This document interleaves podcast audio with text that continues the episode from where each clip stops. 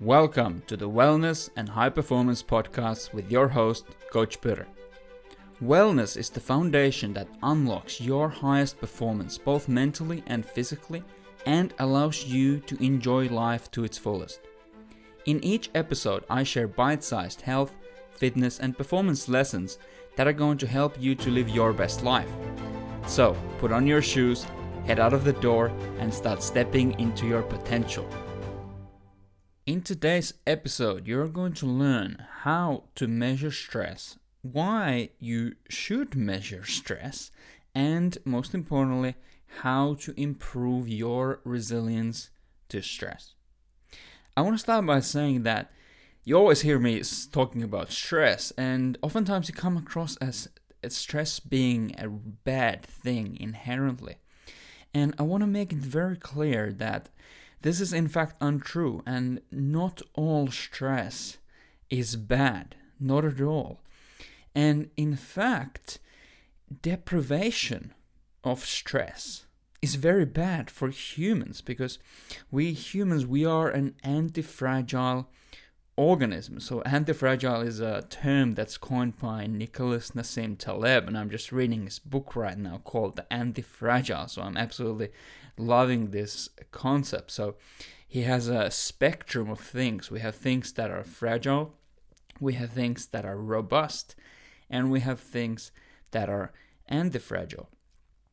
Things that are fragile, they break with stress and they actually get worse with stress. So fragile things do not like stress at all. Then we have robust things which are resilient to stress, but they don't get better with stress. You know, they can withstand stress, but they don't get better with it. And finally, we have things that are anti fragile, meaning that they actually get better with stress.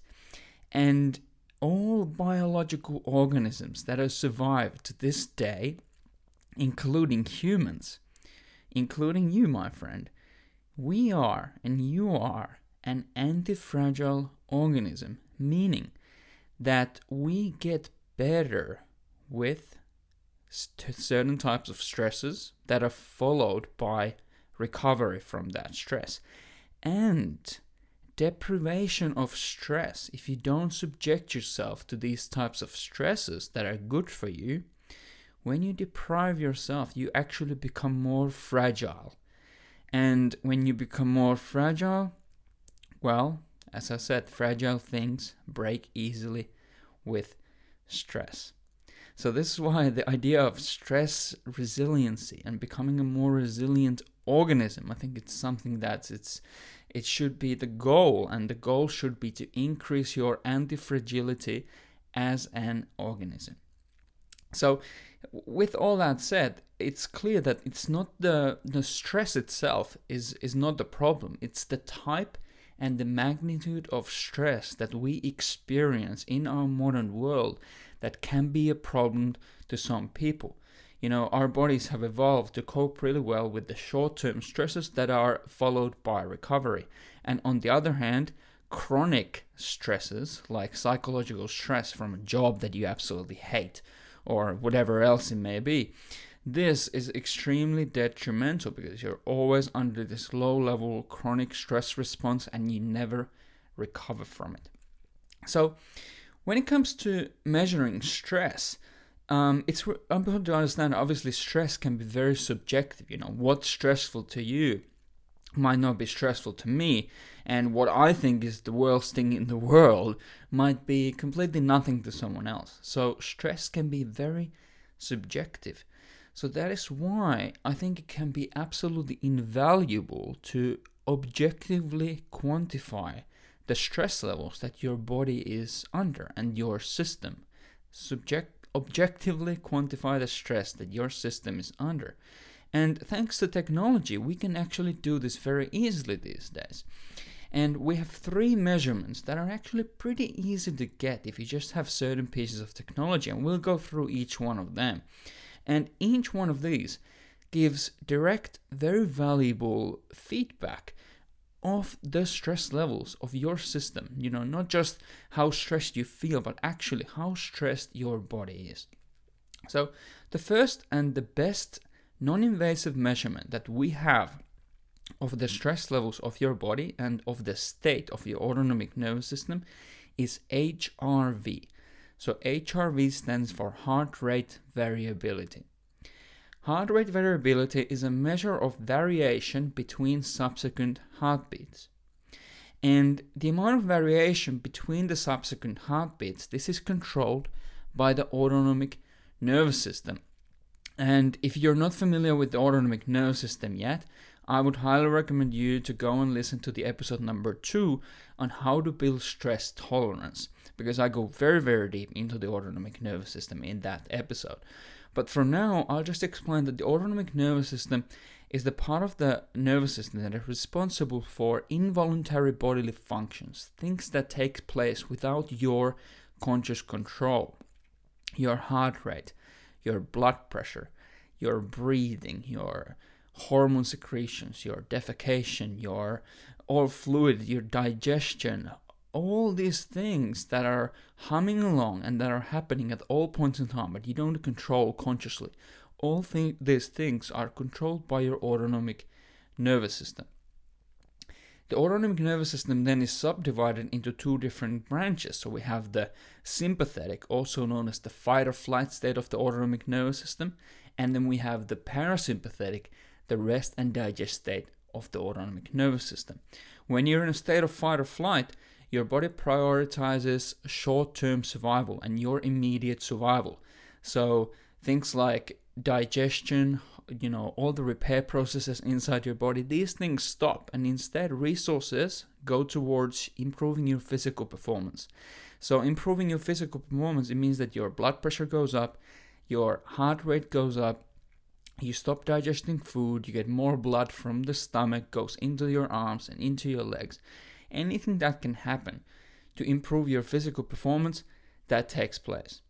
And on the flip side, when you're in a state of rest and digest, now it's not about your immediate physical survival. Now it's about your long term health and your long term survival. So now you're producing sex hormones, you're recovering from all the activity that you've done, and you are in a systemic state of recovery and rejuvenation. And it's very important to spend majority of our lives in this state of rest and digest. So i said that the heart rate variability is a measure of variation between the subsequent heartbeats and heart rate variability gives us an indication of which one of these states either the fight or flight state or the rest and digest state which one of these is dominating so when we have low amount of variation between subsequent heartbeats, meaning you have low heart rate variability number, this is a sign of an overactive fight or flight response. So this is a sign that your body is under a lot of stress. That what that does is that the heart is going to beat more like a metronome and the heartbeat is very regular. And this might sound like it's, oh, that's good, a regular heartbeat, that's a good thing. But actually, it's not, because if the heartbeat is very regular, if there's no variation between heartbeats, it is a sign that your autonomic nervous system is under a lot of stress and it's doing a lot of work to control what your heart is doing. On the other hand, high amount of variability, when your heart rate variability number is high, when there's a lot of variability between the subsequent heartbeats, this is a sign of a balanced autonomic nervous system and that you're you are in a in rested state. And this is because now the autonomic nervous system doesn't feel threatened. It's not under stress. And because it's not under stress it doesn't actively control what the heart is doing. So therefore there's more variation between the subsequent heartbeats. The goal, in my, in my opinion, the goal in life should be anti-fragility and should be resilience. And how it relates to this, the goal is autonomic, autonomic nervous system flexibility. The ability to go from a state of low arousal, being very relaxed, to going extremely high levels of arousal very quickly. That is autonomic flexibility. When you're flexible, you, for example, it's very easy for you to, you can, you just turn it on. Boom, I'm ready to run through the wall. You know, you're ready to run through the wall. You can achieve levels of high heart rate and very high arousal very, very quickly, and you can maintain it. You're not gonna get zapped. And then when you're done, boom, relax. Just as quickly as you're able to turn yourself up, you can actually calm yourself down. And you can truly relax your body very, very quickly after you stop your training session? How long does it take before you can calm down your breathing? How long does it take before you want to eat food again? You know, how long does it take before you get saliva back into your mouth? How easy it is for you to sleep at nighttime? How easy it is for you to wind down at nighttime? These are all signs of high autonomic flexibility and high heart rate variability. That is the goal. You know, on the flip side, if you're inflexible and if you're when your heart rate variability is low, now you're unable to achieve levels of high arousal and you're also unable to achieve levels of low, low arousal. So you're kind of stuck in the middle, you know, you're stuck in this semi stressed out state. You know, when you try to exercise, you're not going to be able to achieve very high levels of heart rate uh, you might, but you, the thing is that you're not going to be able to sustain that for any length of time. You're going to feel exhausted. You're just going to get zapped very, very easily. Then on the flip side, it'll take you a really long time to sort of calm down after your exercise. You're going to remain puffed up for a long time. And at night time, it's going to be difficult for you to calm down. It's going to be difficult for you to achieve great, deep, quality sleep. So to recap that, the goal is autonomic flexibility. And the loss of autonomic flexibility, low level of heart rate variability, you're kind of stuck in the middle. So we don't want that. Ideally, we want the HRV, heart rate variability, to be as high as possible. And it really changes with age. So when you're younger, when you're an athlete, you're going to have closer to the hundreds and sometimes even above hundreds. It's a pretty good score for heart rate variability.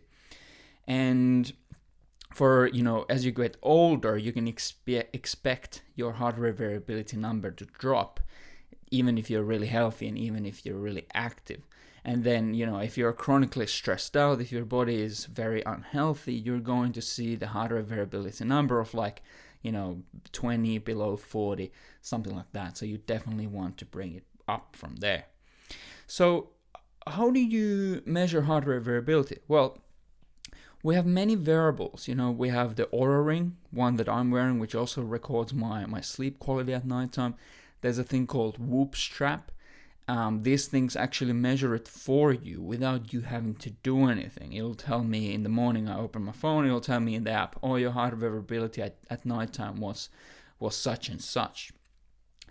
If you don't have that, you can also use a regular chest strap, you know, one like I have a Polar, Polar H10, which is a really common one, and I think some of the other Polar chest straps do this too. So you can hook it up to this app called the Elite HRV.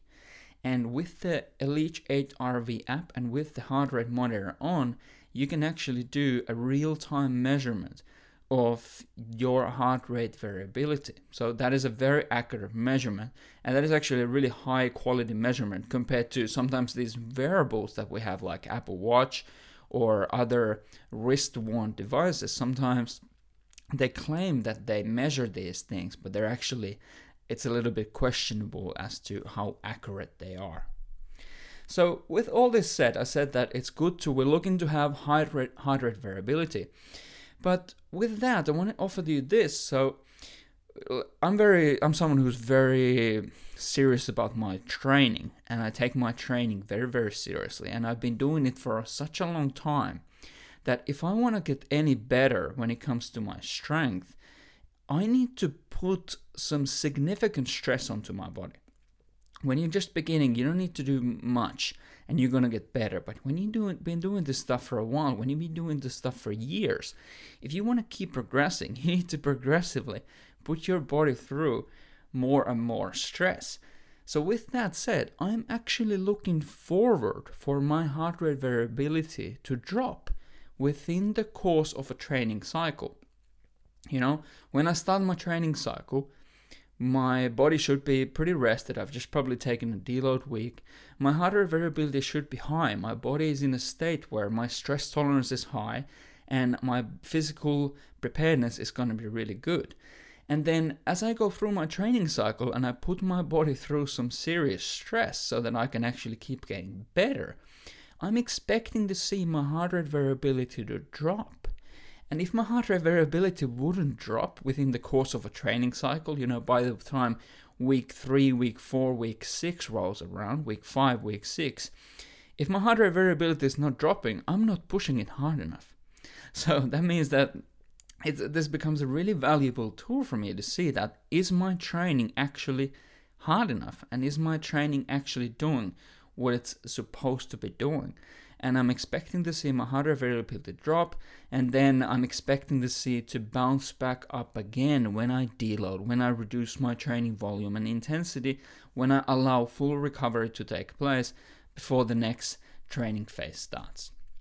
So that's how you can really use heart rate variability as a really valuable tool, but the thing is that you really have to start with start measuring it first. So the second measurement that we have of your stress levels, that is a very easily accessible measurement, by the way, is your resting heart rate.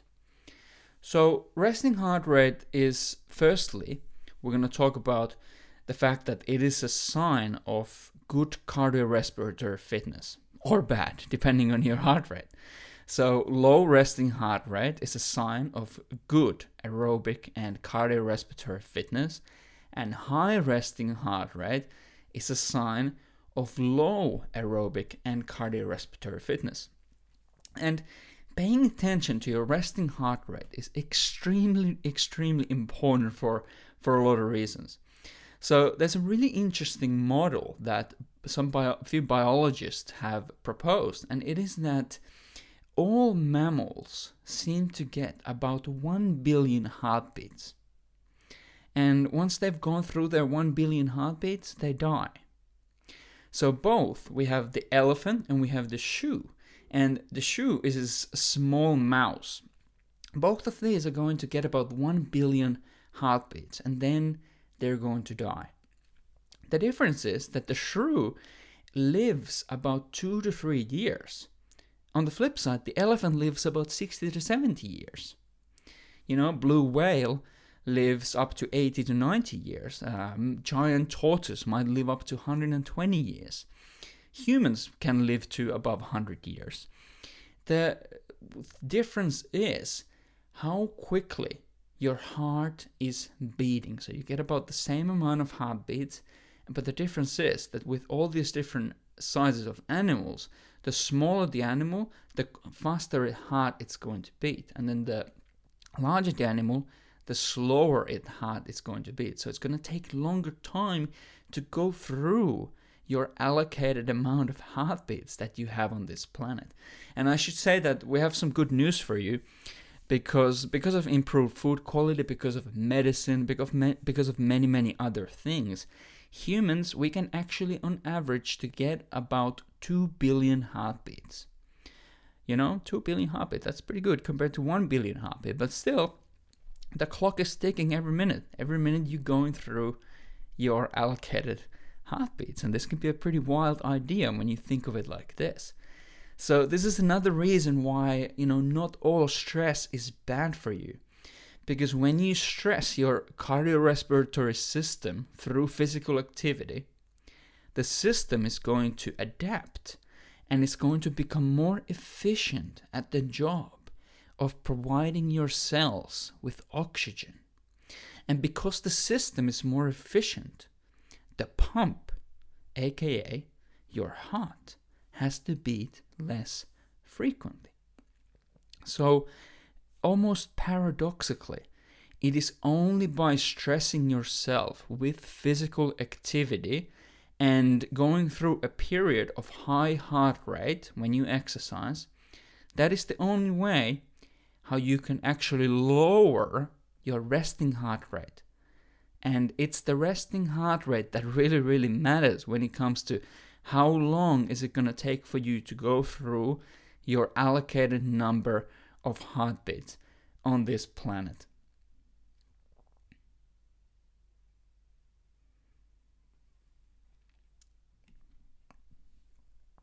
So, you know, like we're starting to see the argument of some people have said that, you know, aerobic training is for wimps and aerobic training is for pussies.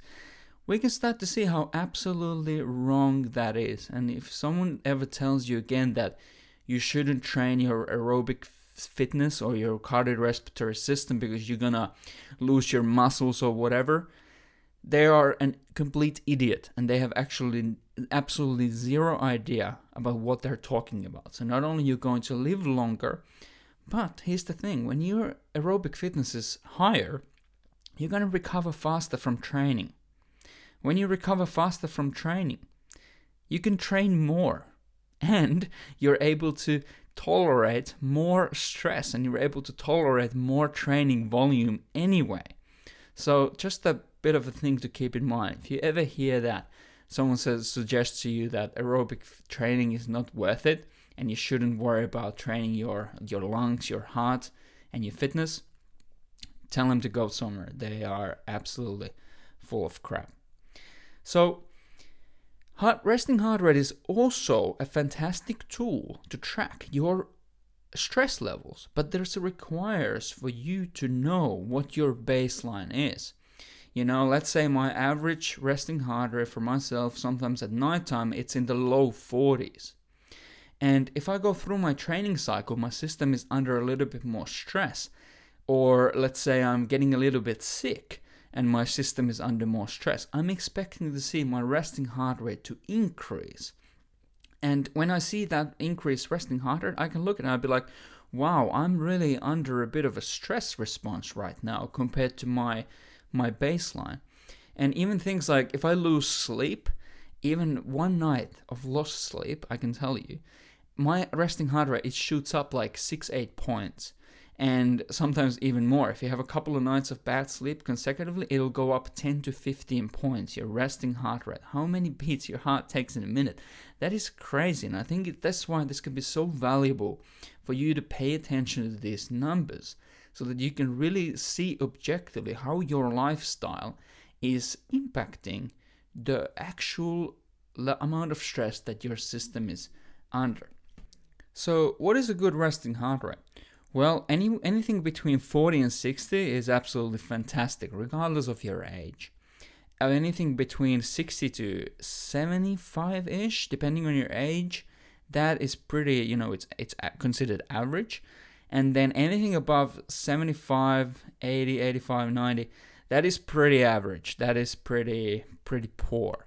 And you should work your way. You should try to improve your aerobic fitness and your cardiorespiratory fitness to try to bring your heart rate resting heart rate down to the you know below 60 that would be a fantastic goal for anyone depend regardless of your age regardless of your gender so how do you track resting heart rate?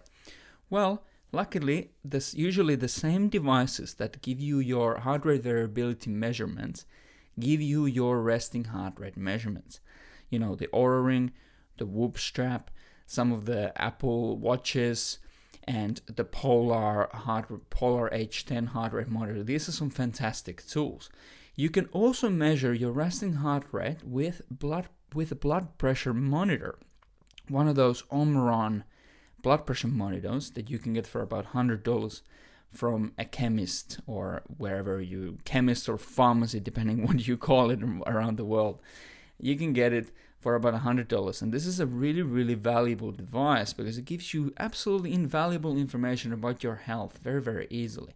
And this is a fantastic segue to our last objective measurement for your stress levels, which is going to be your blood pressure.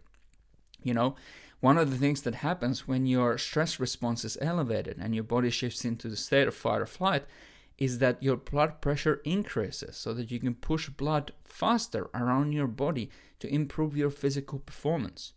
And a good testament as to just how important this measurement is is think back to the last time you went to the doctor's office. What's the first thing that happens when you walk in through the door? Boom! Before you've even sat your bum down on the chair, the blood pressure cuff is already in your arm. And that's just because if the doctor can see your blood pressure and if they can see your resting heart rate, they will be instantly able to determine how urgent the appointment is going to be. So it's crazy to me that a lot of people know exactly the pressure of air in their tires, in their cars, but they have no idea about their blood pressure. And this is just absolutely insane to me. Omron blood pressure monitors are absolutely totally invaluable. They are about $100 depending on where you live. Just go and buy one and just start measuring it regularly. You know, it might be once a week. You know, at the same, it's best to do all these measurements, by the way. This is a good point that goes for each one of these measurements because you want to be comparing apples to apples. It's really important that you measure at the same time of the day with the same, you know, have you just been to the toilet or not? Have you eaten or not? You want you want to minimize the noise because all these things might influence your you know, your results. You're going to have a different result and different blood pressure if you just had a double espresso versus if you've just done a meditation session.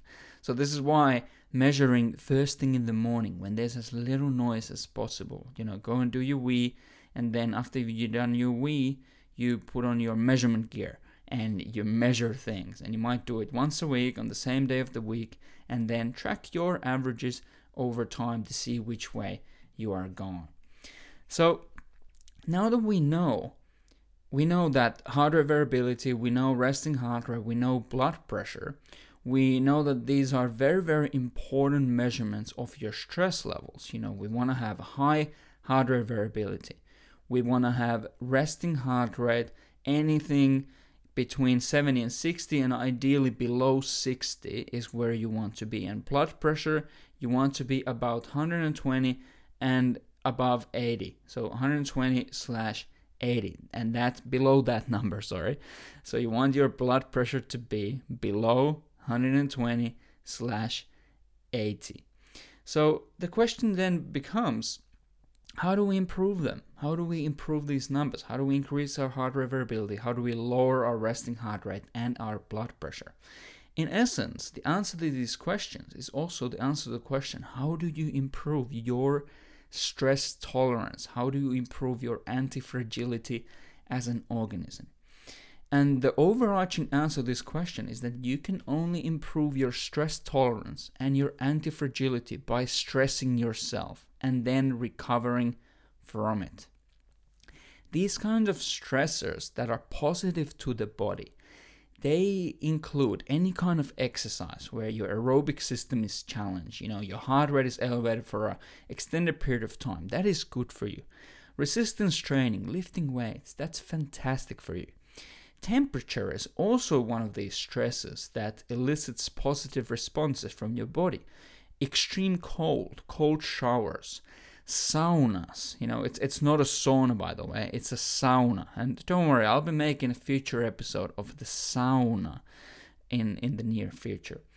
So we have aerobic exercise, we have lifting weights, we have cold showers, saunas, ice exposure. We also have carbon dioxide tolerance, challenging breathing exercises.